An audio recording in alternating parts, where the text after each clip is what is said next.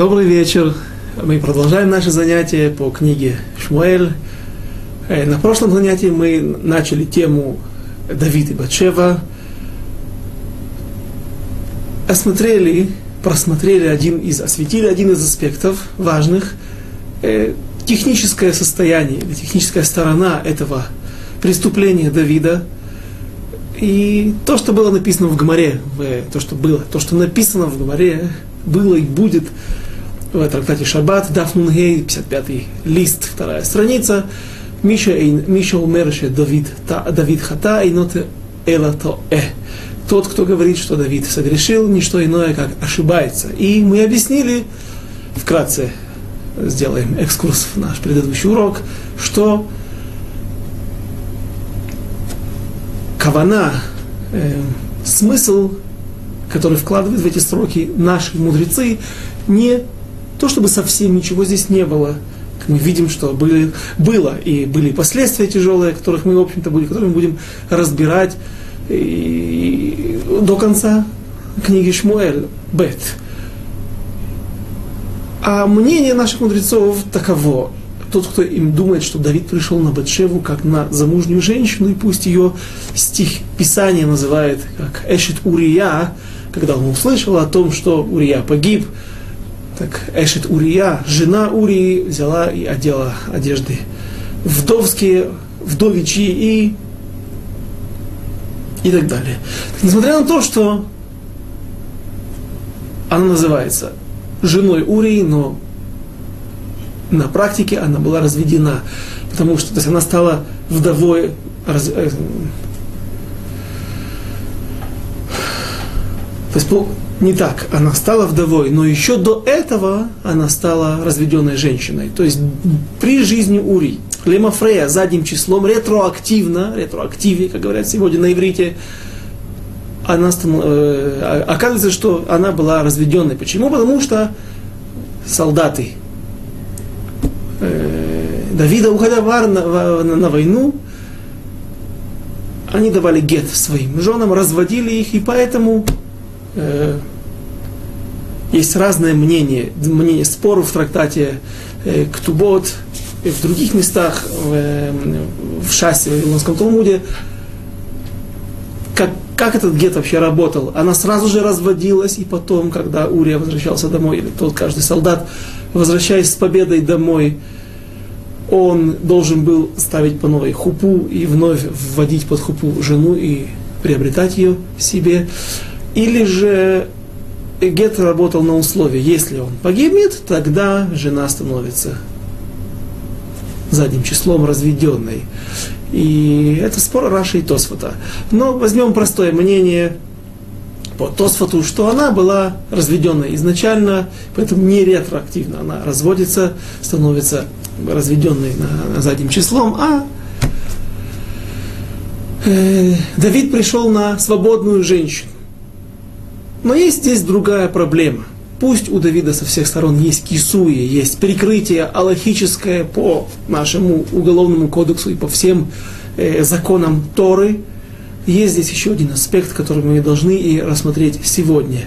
За что же пророк Натан, приходя к Давиду, увещевает его и, кроме того, дает ему наказание, наказание, которое Давид сам себе выносит – Начнем давайте с 11 главы, в середине 11 главы, там, где как раз все эти события и, события и произошли, и продолжим их с упрека Натана. Сначала прочтем с середины 11 главы до конца ее. Перак Юдалев, посук Тетвав, 15 стих, и написал в письме так. Давид, выставьте Урию на место самого жестокого сражения и отпусть, отступите от него, чтобы он был поражен и умер. Стих 16. И было, когда Йоав осаждал город, то поставил Ури на то место, о котором знал, что там против него люди отважные. И вышли люди того города и сразились с Йоавом, и пали воины из народа, из рабов Давида, и умер также Урия хитиец. И послал Йоав доложить Давиду обо всех событиях битвы, и приказал посланному, сказав, когда кончишь рассказывать царю обо всем ходе сражения, то в случае, если царь разгневается скажет тебе, Зачем подходили вы к самому городу сражаться? Разве не знали вы, что они будут стрелять со стены? Кто убил Авимелеха, сына Ерубешета, Ерубаала? Ведь женщина бросила на него в тывице обломок верхнего жернова, э, жернова, миксеры тех времен были э, абсолютно стационарные, они были частью дома, в земле выдалбливалось, потому что пол тоже был не покрыт паркетом и не, не плиткой, только у царей была такая привилегия и возможность. Просто высекали дом, равняли место на какой-то скале. Сейчас я в Кириацефере, в Мудин-Илите, в, в Эрец живу в городе, э, в Кириацефер, я уже сказал, да, или Мудин-Илит, полное название официальное, на карте, где есть внутри города, сначала я жил на одной из улиц, где был прямо напротив дома, через дорогу, буквально 10 метров, старый древний еврейский город, куда постоянно приезжают экскурсии светских даже людей со всего Израиля, посмотреть на сохранившееся древнее поселение еврейское. Там масса микваот, э, бассейнов глубоких, вырытых, высеченных в скале, масса. Внутри есть синагога. Видно, что вот как это приблизительно студия, э, прямоугольник такой величины. Э, стены остались на, на высоте, может быть, одного или полутора метров. Ниже, ниже, чем полутора метра. И видно, что отличается от других домов. В середине прямоугольник, направленный в сторону Иерусалима. Все понимают, что это синагога этого по сегодняшним понятиям э, поселения величиной с деревню. Но видно, что очень много микваот, но все дома высечены на, э, на срезанных скалах. То есть пол везде э, известняков, известняк или ну, какой-то легко режущийся камень, который везде встречается здесь, в Израиле. Очень редко бывает гранит. И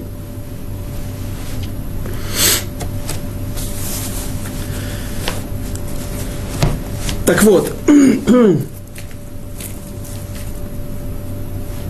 и вышли, э, так вот, э, жернова были высечены частью пола, а верхняя часть только насаживалась на вот такой вот э, штырь, и его крутили, и таким образом получали муку. И вот женщина, это из истории из книги Шофтим, подошла к крепостной стене и бросила на одного человека, который пытался атаковать их город и штурмовать их город, и этим обломком она пробила ему голову.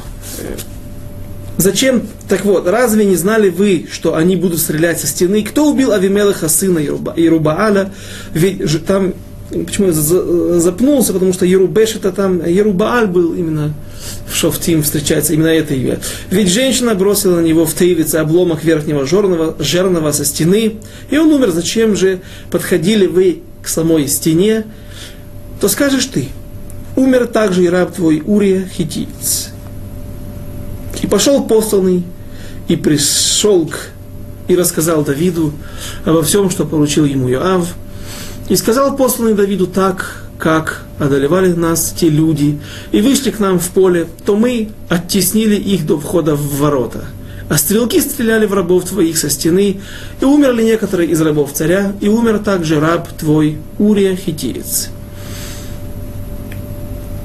Ну, конечно же, тоже нужно добавить здесь, что если мы спросим в будущее, чтобы этот вопрос у вас не возникал, и мы его не будем больше касаться, эм, почему все время мы говорим о, когда говорим о преступлении Давида, говорим о Урия Хити, Урия Батшева, но не гибель других людей. Ведь Давид, подставив Урию под смерть, тем самым также и подставил под смерть других людей. Ведь нельзя было только одного Урию послать на стену, на стену и чтобы он воевал, штурмовал этот город.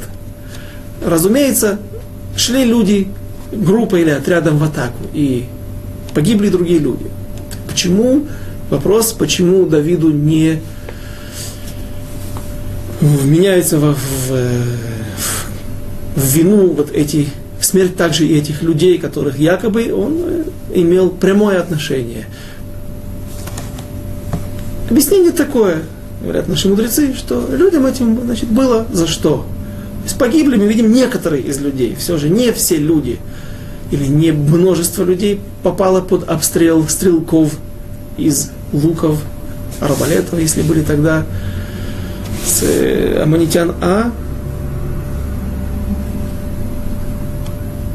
только некоторые люди. А у них была своя, у них своя была причина, почему они погибли. И в данной ситуации мудрецы не объясняют, не находят. Когда, например, во время войны с филистимлянами, когда захвачен был ковчег Завета в плен, и погибли Хофни и Пинхас. Ну, говорят, наши мудрецы спрашивают, ну как же так? Ведь э, Хофни и Пинхас они получили за то...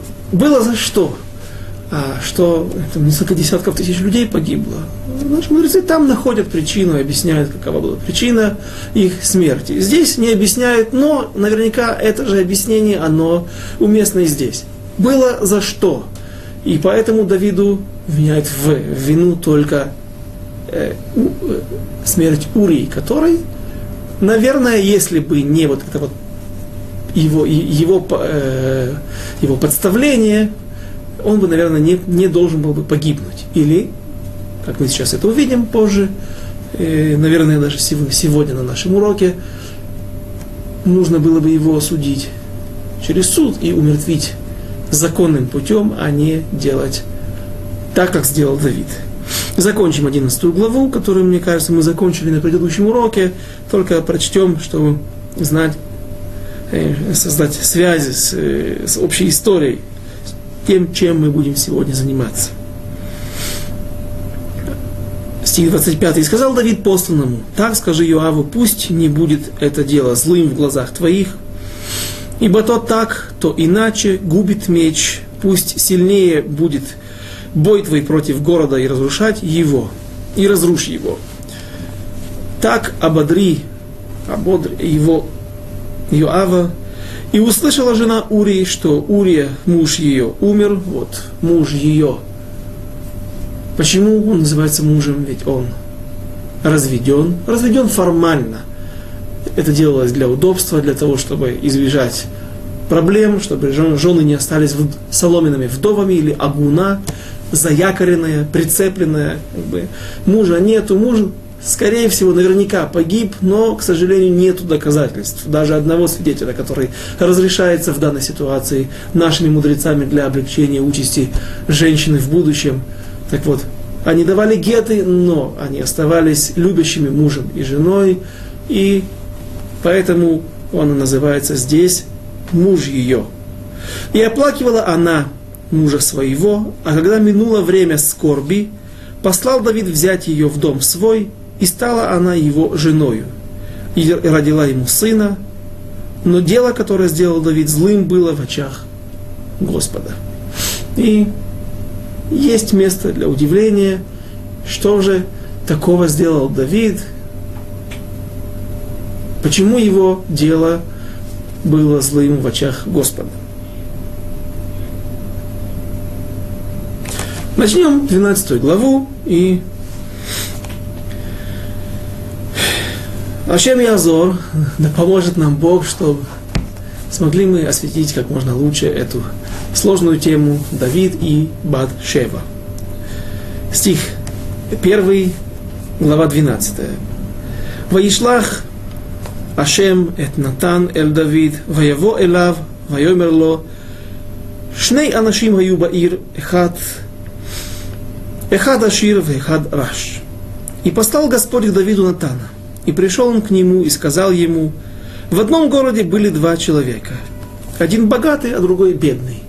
По-русски у нас все слова переводятся бедный, все синонимы на иврите, на святом языке, которые объясняют нам или указывают на какой-то вид бедности или положение человека. В иврите же мы уже, вы, наверное, слышали от меня, э, давно мы это не упоминали, так напомним, нет синонимов, которые похожи друг на друга абсолютно, несут в себе абсолютно одинаковый смысл, а только есть разные сочетания букв. Они и эвьон, например. В иврите есть около пяти терминов, словами, э, э, которыми а, определяют бедность, и все они, разумеется, имеют свои оттенки, свои, свои какие-то дополнения. Все они говорят о бедности, но каждый несет в себе иной смысл, какое-то дополнение. Э, мы, кажется, говорили об этом именно о словах разницы между «они» и «эвьон» в, в самом начале второй главы книги Шмуэль Алев, в первой ее части, когда Хана молится Всевышнему и говорит свою песнь, воспевает, прославляет Всевышнего, песнь, которая вся пророчество, в ней всего чуть больше, чем 10 стихов, и там употребляет Хана слово «они» и «вьон». И мы объясняли разницу. Аен Шам, смотрите, там. Теперь слово «раш» впервые, мне кажется, встречается здесь, и если я не ошибаюсь, то Мальбим объясняет в некоторых местах, у него есть книга специальная по книге синонимов, эм, можно посмотреть Мальбима здесь, в Танахе. Он э, говорит, что Раш – это человек, который Ярад Мируша, потерял, утратил свое наследие. То есть он был когда-то богатым, потом все потерял. Яруша – это наследие, и Раш – человек, который потерял и не имеет ничего в данной ситуации. Стих второй. לעשיר, לעשיר היה צאן ובקר הרבה מאוד. У богатого было очень много мелкого и крупного скота. Стих 3. Велараш эйн коль ки им кивса ахат ктана ашер кана ויחיה ותגדל עמו ועם בניו יחדיו מפתו תאכל ומכיסו תשתה Убехейко тишках, ватигило кебат. Какие трогательные слова. А у бедного не было ничего, кроме одной маленькой овечки, которую он купил и выкормил. И она выросла у него вместе с его детьми. Один кусок хлеба она с ними ела, и из чаши его пила, и на груди его спала. И была для него как дочь. Стих четвертый. Воево хейлех леиш ашира. Обратите внимание на слово о человеке, который приходит к богатому человеку.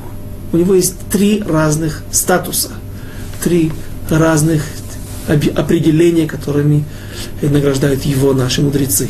Это тоже нам пригодится для того, чтобы понять, что же произошло здесь с Давидом, как это произошло. Воево Гейлех, стих 5, לאיש העשיר, ויחמול לקחת מצונו ומבקרו לעשות לאורח הבא לו, ויקח את כבשה, כבשת האיש הרש, ויעשה לאיש הבא אליו. И пришел странник к тому богатому человеку, обратите внимание, не гость, пока что он странник, богатому человеку, и тот пожалел взять что-либо из своего мелкого и крупного скота, чтобы приготовить для гостя, пришедшего для него пришедшего к нему, и взял овечку того бедного человека и приготовил его, ее для человека, который пришел к нему. Кому он приготовил? Смотрите, страннику нет.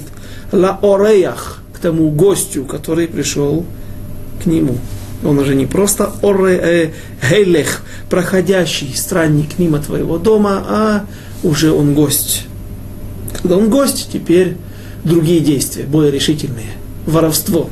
Воровство для него, у своего соседа, несчастного соседа, у которого нет ничего, кроме этой овечки. Да и которую он растил не для того, чтобы зарезать, а растил как, ему стало как дочерью, как дочь. Стих шестой. В это кивса и, извините, стих пятый. В, э, в, Ваихар Аф Давид Баиш Меод. ויאמר אל נתן, חי השם, כי бен мавет хаиш аосе зот. И пришел странник к тому богатому человеку, и сильно разгневался Давид на этого человека и сказал он Натану, как жив Господь, это клятва. Я не просто так определ... а, а, обращаю ваше внимание, что это не просто слова, как жив Господь, это клятва, которая несет в себе определенный какой-то хотемет, какой-то вердикт который выносит Давид, дает более, большую мощь его словам. Человек, сделавший это, достоин смерти. Стих 6, и на этом мы остановимся и будем разбирать этот отрывок, который мы сейчас прочитали, из шести стихов. В это кивса и шалем арба таим. Экев ашер аса эт хадаваразе ве аль ашер ло хамаль. А за овечку он запла- за- заплатить должен в четверо за то, что он сделал это, и за то, что поступил без милосердия.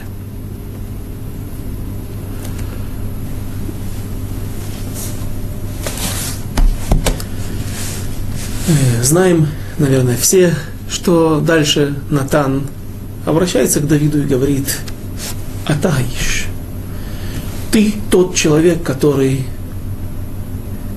украл несчастную овечку у своего бедного соседа, у которого не было, кроме этого, ничего.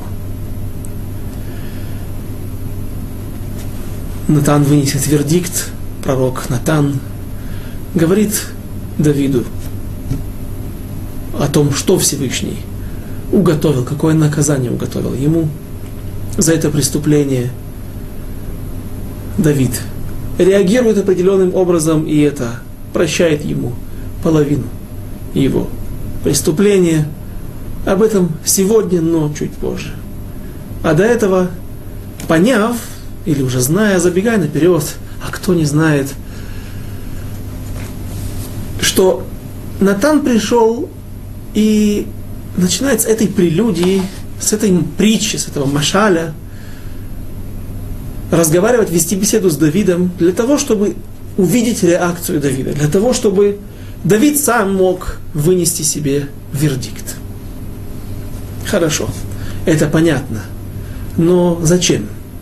И объясняют некоторые комментаторы, что это понятно. Как говорит Мишна в Вавилонском Талмуде, Негаим шелахер бенедам роэмин тов. Человек видит чужие проказы, чужие недостатки на теле человека другого лучше, чем свои проказы. Это мы все знаем. И сказать, что Натан хочет, чтобы Давид без предвзятости посмотрел на какую-то ситуацию со стороны, не подозревая о том, что он участник этой ситуации. Он один из персонажей, которые, о которых рассказывает ему пророк Натан, Натана Нави.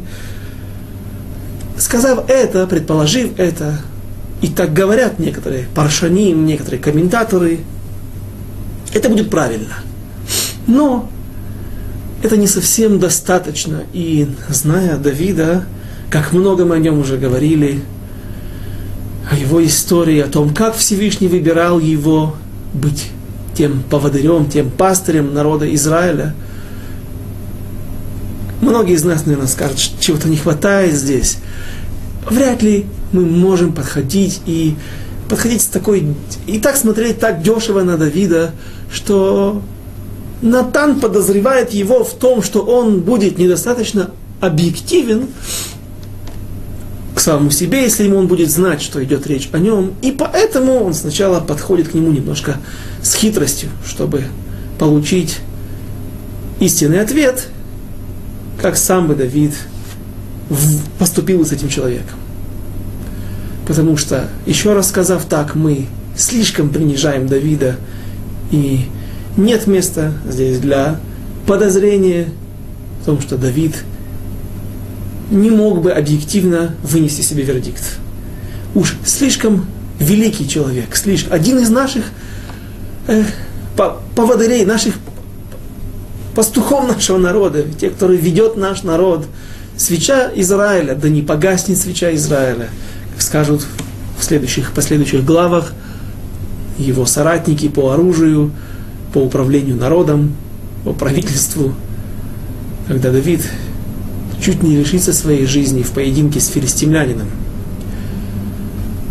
А что же тогда хочет Натан Анави? Дело в том, что сам псак, термин, которым сегодня пользуются также и в светском государстве Израиля судьи, когда выносят свои вердикты, псак. Посук – это текст, это стих. Почему он посук? Потому что он отрезанный. Он ограничен, есть точка. До него есть большая буква, если это русский текст, а не еврейский. На иврите нету больших букв заглавных. Есть большая буква, с которой начинается. Он ограничен здесь. И начинается отсюда. И это его также какое-то ограничение. И есть ему граница, точка, когда он заканчивается. Псак какой-то. выделенное время, выделенный текст. И также псак называется постановление, вердикт, который выносит суд, Верховный суд. Потому что, или же Равин говорит какому-то еврею, который пришел к нему с каким-то аллахическим вопросом, он мне пасак, он установил мне, что вот так я должен себя вести, так я должен поступать в соответствии с моим вопросом. Так вот, псак это то, что что-то отрезает, что-то устанавливает. Так вот, Давид выносит псак тому человеку, и я просил обратить внимание на слово «как жив Господь». Хаяшем – это клятва. В Вавилонском Талмуде Гмара говорит, что человек даже может сказать «хаяй», как сегодня говорят выходцы из стран ислама в Израиль. «Хаяй» да, это слово также лучше не говорить. Это молитва, это клятва. Я как бы клянусь своей жизнью. Как говорили в Одессе, чтобы я так жил. А, так э,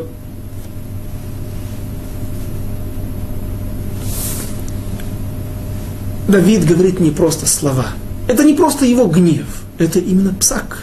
Именно вердикт, который, если бы перед ним предстали два таких человека, находившихся в такой же ситуации, один богатый, другой бедный, один украл, другого обобрали, Давид точно так же, будь это не машаль, не притча, а наяву в жизни представили эти люди перед ним, перед его судом, он точно так же поступил бы и точно так же постановил вердикт, вынес бы свой вердикт. Бен Мавит Аишазе. Должен быть предан смерти этот человек, а кивса Ишелем Арбаатаим, а овечку, за овечку заплатит четырежды. И э, почему э, четырежды? Прежде всего, э, известно, что, ну, скажем так, поймали вора, что он украл, то он должен отдать на первый взгляд. Но если человек ворует, кроме других наказаний, прежде всего верни керен, фонд, то, что ты украл. Но э, э, наши мудрецы сделали такой вид, э, это, это не штраф, э, как бы штраф, но он не подпадает под э, статус штрафа, потому что штрафы сегодня мы не можем судить. Так написано в первом Симане, в первом параграфе части Шульханору Хахошин Мишпат. Э, за то, что человек ворует мелкий рогатый скот, он должен вернуть допустим, овечка стоит 500 шекелей, так я слышал сегодня, шойхиты ездят в деревни у друзов, у арабов, и там покупают овец, и так сдают экзамен. Причем условие, если овца будет трефная, что-то будет, какая-то болезнь или какое-то что-то, что, что, что делает ее непригодной для, даже если шхита была сделана кошерным образом, то арабы забирают ее обратно, для них все кошер. Эм, так вот, скажем так, овца стоит 500 шекелей. Э, человека поймали с поличным, как он должен заплатить? Он должен заплатить 2000 шекелей, он должен в 4 раза, э, э, намного больше он должен заплатить. Почему? А крупный рогатый скот, корову, он должен будет заплатить в 5 раз. Это говорят наши мудрецы, что газлан, вор, который не просто ворует на большой дороге, встречает какого-то человека и говорит, господа, это ограбление. Э, пожалуйста, э, для того, чтобы сэкономить ваше время, наше время и, возможно, даже вашей жизни, прошу вас отдать все. Вот мы бандиты и Таким образом э, происходит ограбление. Так такой человек не должен платить в четверо, в пятеро больше всего поймать. Почему? Говорят наши мудрецы, так написано, не написано, это объяснение на, на, на тот вердикт, который выносит Тора, эти люди, они не боятся ни Бога, грабители с большой дороги, но они не боятся э, людей. Они предстают, как правило, с непокрытым, не с маской на лице. Говорят, мы бандиты, и, пожалуйста, все, что обычно происходит.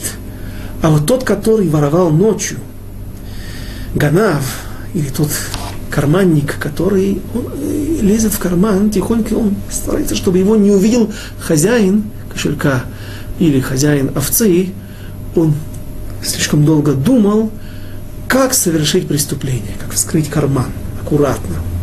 Как э, возьмем лучше, другую ситуацию, вот нашу с овцой и с э, крупным роганым скотом, когда хозяин не будет дома, когда, как, чтобы не сработала сигнализация, чтобы никто не увидел под, ночью. То есть он все просчитал.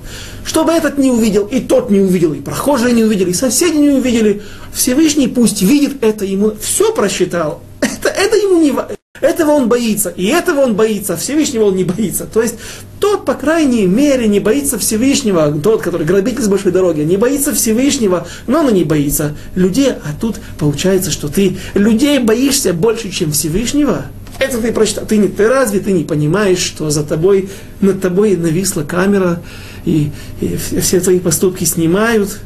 Э, пусть это будет упреком нам всем, аливай, дай Бог, чтобы всегда мы ощущали эту камеру, то, что все заснято, все записывается, ничто не останется незабытым, но здесь это слишком болит, слишком выступает э, в такой форме, что а, этого он не боится, этого он, не бо... этого он боится, ну всех он боится все взял во внимание, учел всякие мелочи, даже те, которые, ну, может быть, и совсем ему их нечего бояться, вдруг они тоже увидят, он и ночью пришел, украл, а Всевышнего не боится. За это человек должен платить, так объясняет Бриский Ров, это, э, за это он должен платить намного больше. Но хорошо объяснили вторую часть этого э, постановления Давида, что он должен заплатить за овечку четырежды. Но это же ограбление, или точнее воровство, гнева, то, что мы называем. То, как мы объяснили, разницу между газлан, грабитель, прилюдно, при всех, и ганав, который заходит ночью или при таких условиях, чтобы никто его не видел. Эм, так вот, этот ганав, где это видно, что за кражу убивают? Хорошо, в Советском Союзе за воровства 300 тысяч шекелей, 300 э, тысяч рублей давались высшую меру наверное, в Америке есть, где, где еще сохранила, сохранилась смертная казнь, тоже есть какие-то рамки, когда ты, твое э, преступление, твой незык, твое, твое, твой вред для, для государства, он оценивается как э, серьезный вред, который приравнивается к убийству или к другим преступлениям, за которые человеку дают смертную казнь. Бесседер, хорошо, но где здесь это не приближается даже к тому преступлению, о котором мы говорили, к серьезным преступлениям, украл овечку. Как за это дается смертная казнь? А я сказал, что поскольку слова, они э, гремят очень мощно, очень, очень, очень, очень э, силу им дает клятва. То есть Давид действительно не просто так для красного словца э, возмущен поведением этого богача, который для него эти 500 шекелей, эта овечка ничего не стоила, своя, и даже ее он пожалел. Не просто так. Это, если бы они предстали перед ним, еще раз я повторюсь, он повесил бы этого человека или казнил бы его мечом, как э, э, казнь царей, и заставил платить четырежды. Теперь второй вопрос возникает. Есть известное правило в Вавилонском Талмуде, в Гмаре. Ким лей мидраба миней да пусть встанет ему, это арамейский язык, на, на иврите наверное, будет так звучать, якум ло адавара гадоль мимен, мишнаем, встанет ему в вину из двух преступлений самое строгое. Иными словами, за два преступления не дают два наказания. А или за одно преступление, это одно преступление, да, это одно, неважно. Человек совершил преступление, за которое ему полагается смертная казнь, ограбление с убийством. Ему полагается смертная казнь, и он должен вернуть украденное имущество. Его поймали, арестовали, но не нашли, например, деньги. Он успел их потратить.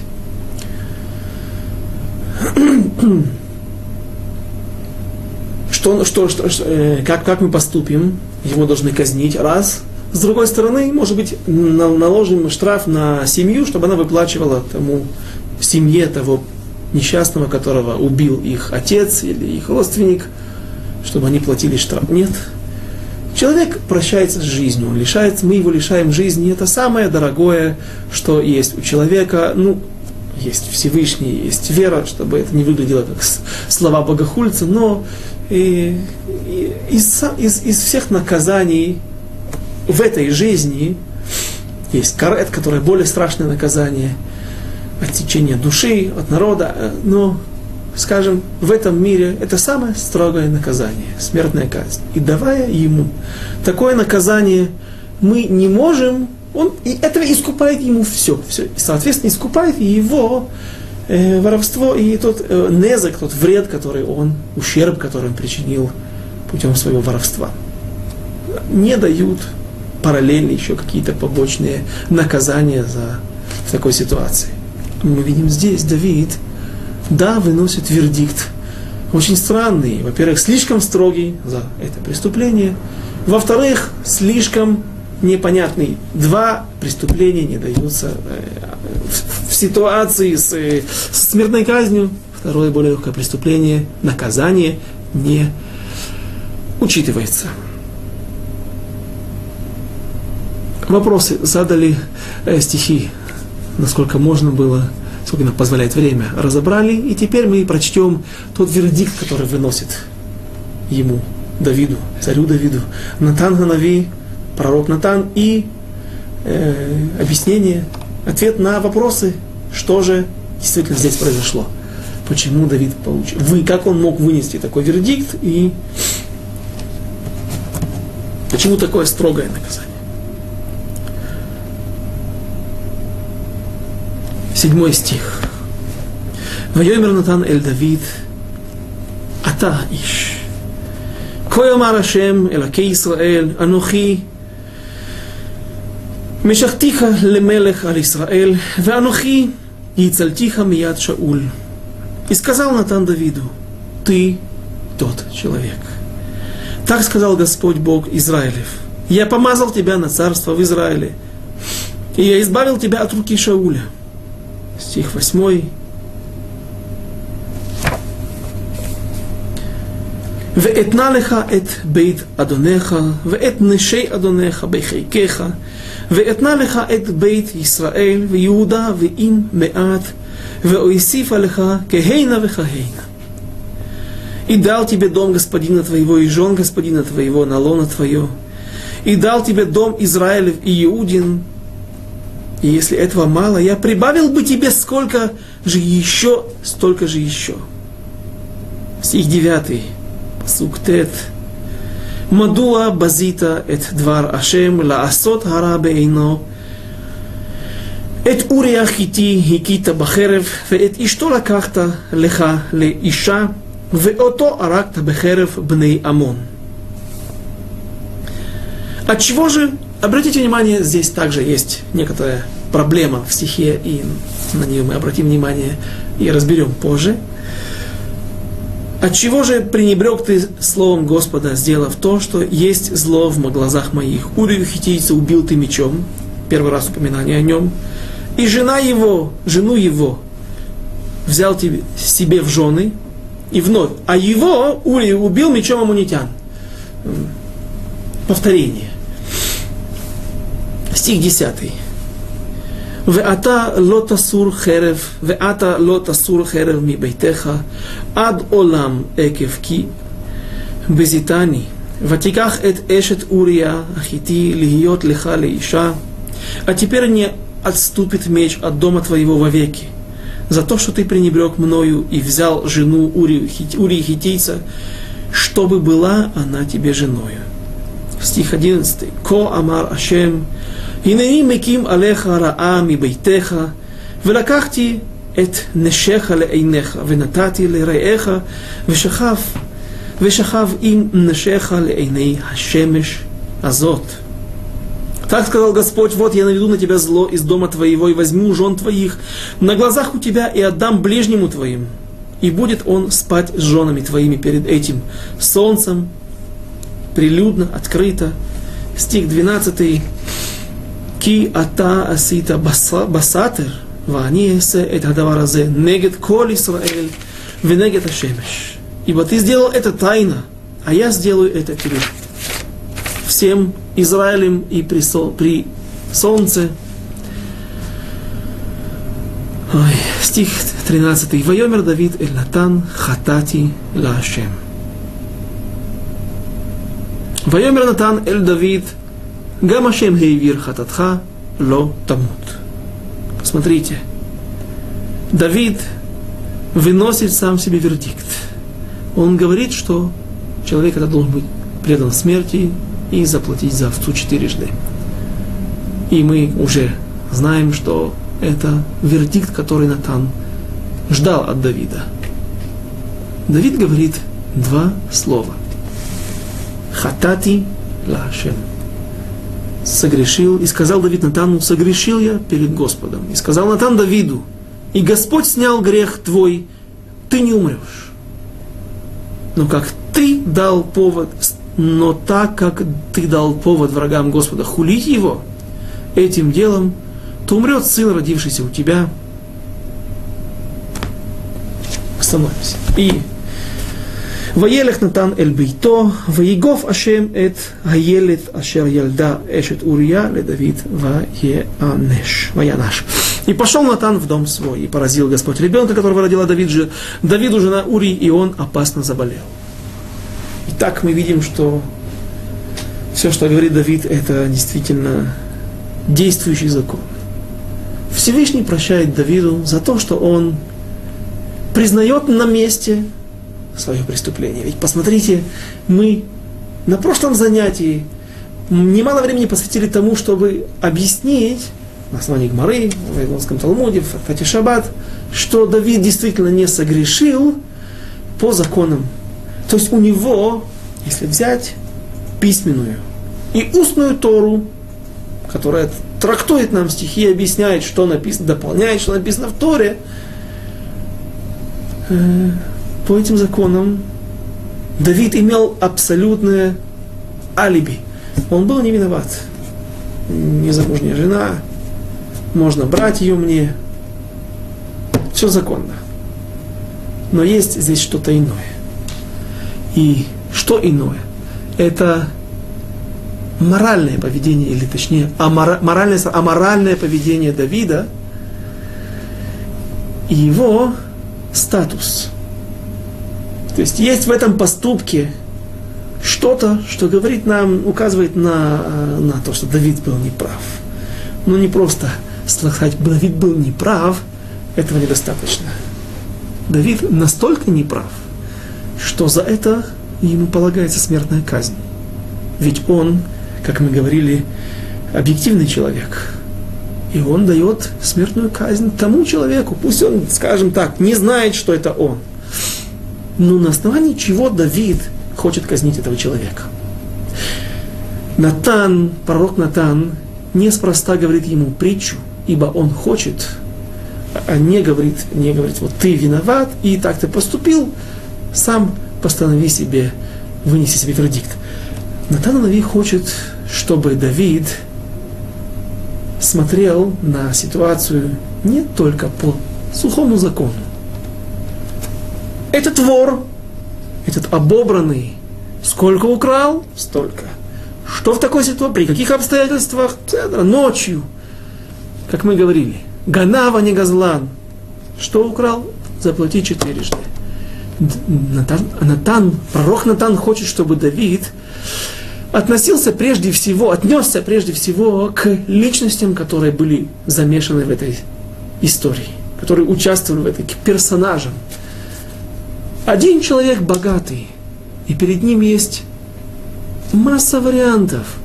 Он может зарезать одну овцу, две, три, сто от него не убудет. У него есть варианты. Он богатый, потеря чего-то небольшого, от, отрывание его, имущества от себя, оно не причинит ему такого страдания, такого вреда, душевных, сердечных болей.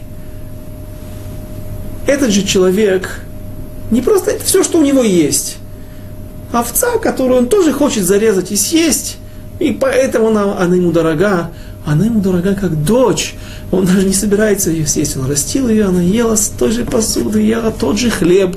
И даже когда его, наверное, не хватало, даже детям ей тоже доставалось поровну, как, как не знаю, может быть, это проблема за Аллахой, но так написано. Для этого человека это не просто имущество. Для этого человека бедного, раш, который потерял все.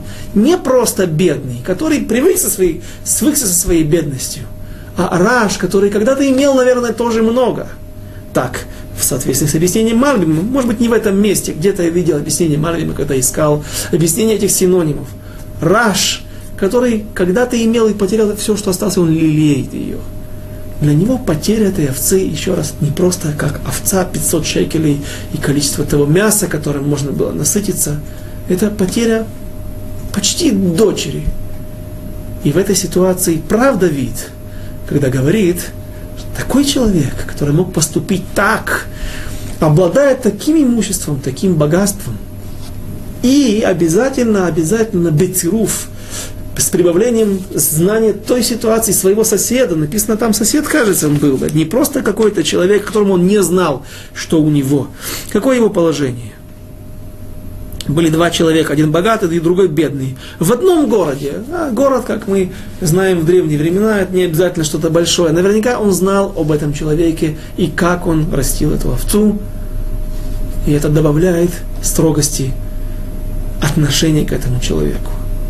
И знаем мы, и в нашей жизни э, приходилось слышать, я, Барух Хашем, слава Богу, никогда не бывал на заседаниях судов в Советском Союзе, но известно, что всегда, когда человек какой-то совершает проступок, дал кому-то в глаз, перебрал, начал то, что называли, устроил дебош, какую-то пьяную драку. Известно, что не всегда суд относится одинаково к преступникам, которые совершили одинаковое преступление, подобное, но иногда, нередко, вердикт, который выносится, он почему-то разный. Этот получил 9, этот получил полгода условно. Как можно это объяснить? А мы знаем, что есть ситуации, когда человек, он рецидивист. Это уже человек идет на, на третью ходку в тюрьму. Мы знаем, что он неспроста это поступил, это, э, сделал этот поступок. Это было целенаправленно. Он не хочет оставить свои нехорошие пути, дарки, даркав, а, а, дарки Реша, пути нечестивые, третий раз, может быть, четвертый, пятый, и мы знаем, что он, скорее всего, уже и не исправится. К нему относится судья со всей строгостью. Но нередко коллектив ходатайствует за своего сотрудника, хороший семьянин, инженер, заведующий лабораторией.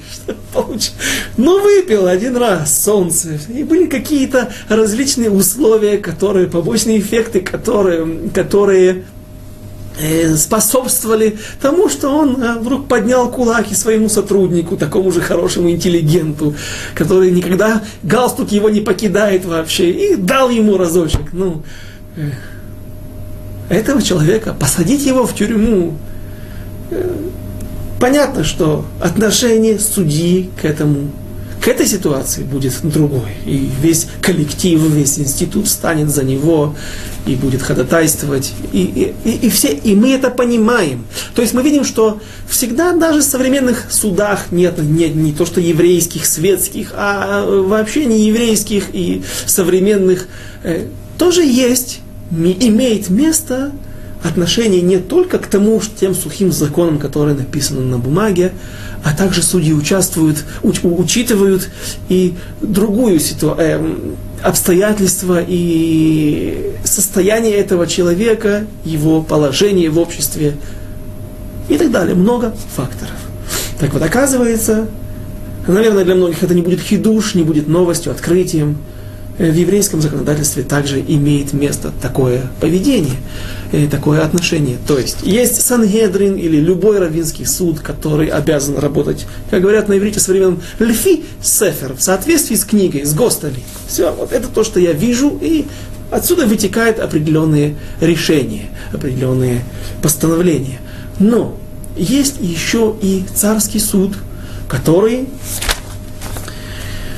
не так ограничен рамками закона, то есть он тоже должен быть законен, он не должен быть абсолютно лишен какого-то игайона, какой-то логики. Но этот суд э, имеет э, по-русски, может быть, э, по законам полевого суда, по, по полевым, полевым, по, э,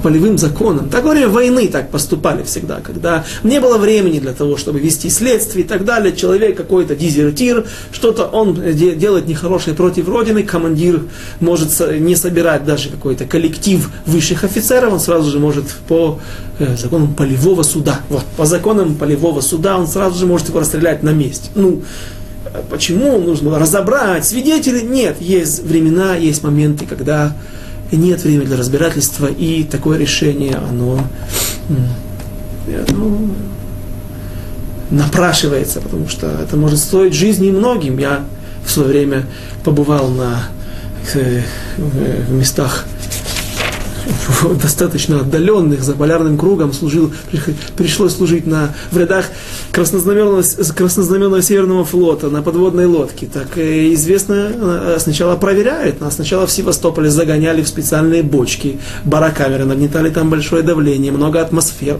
11 атмосфер и 12, проверить ушные раковины и перепонки, насколько они работают, и также проверить реакцию человека, как он себя ведет в замкнутых условиях. Обычно подводные лодки, они намного более обширны, чем вот та бочка, та барокамера, в которую нас загоняли. Но именно создать ему условия еще более экстремальные, для того, чтобы проверить его, на, если обладает ли он болезнью кляустрофобия, за болезнь, э, которая выражает, э, выражается в том, что человек боится замкнутых помещений. И он рассказывает историю, что на одной лодке во время Великой Отечественной войны один человек начал этого, у него начался этот приступ, а там все очень хорошо слышно под водой. И могут их засечь. Он начал кричать, командир просто вытащил пистолет и застрелил его для того, чтобы спасти весь экипаж. Человек стал абсолютно сумасшедшим. Вел себя так, что он мог при или, кажется, он успокоился при виде пистолета, но командир корабля был готов с абсолютным спокойствием и решительностью э, привести свое решение в исполнение, потому что условия сейчас иные. Так вот, часто известны нам бандиты, которые обставлены массой алиби, у них есть прикрытие. Здесь бабушка может рассказать его, что она, он пил с ней чай в это время, когда на самом деле он убивал или грабил банк где-то. Здесь еще кто. В общем, э, не всегда есть у нас возможности у правосудия действительно добиться правосудия. Хотя всем известно, что этот бандит, он, он, он вообще лидер не только какой-то группировки, а все, чуть ли не всего э, Улама Тахтон, нижнего мира, темного мира. И когда правосудие бессильно, но есть очевидные факты, не доказательства, но понятно всем, что он виновен, здесь может вступить другое, в действие друг, другие виды законов.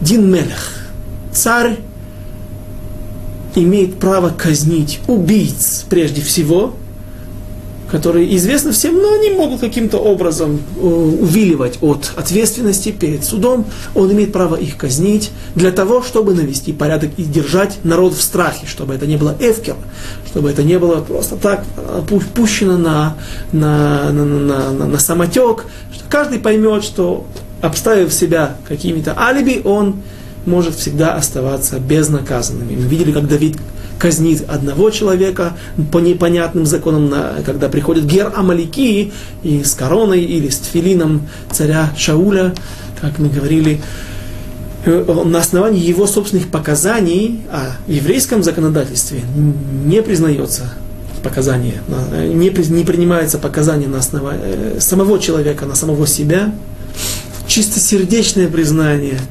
облегчает ответственность. Э, это там было, здесь это не так. Э, и Давид, тем не менее, казнит его. Почему? Ему было достаточно всех фактов, которые изложил тот Гер Амалики, и он казнит. Почему? Э, Айен Шам, смотрите, там какая была мотивация. Э, мотивы всего этого, э, этой казни. Также было с убийцами царя Шауля, и точно так же Давид поступает и здесь. Он имеет право и должен поступить так с этим негодяем, который который он сам, которым является он сам. И без Раташем на следующем занятии мы продолжим и постараемся, может быть, закончить тему Давида и Батшева.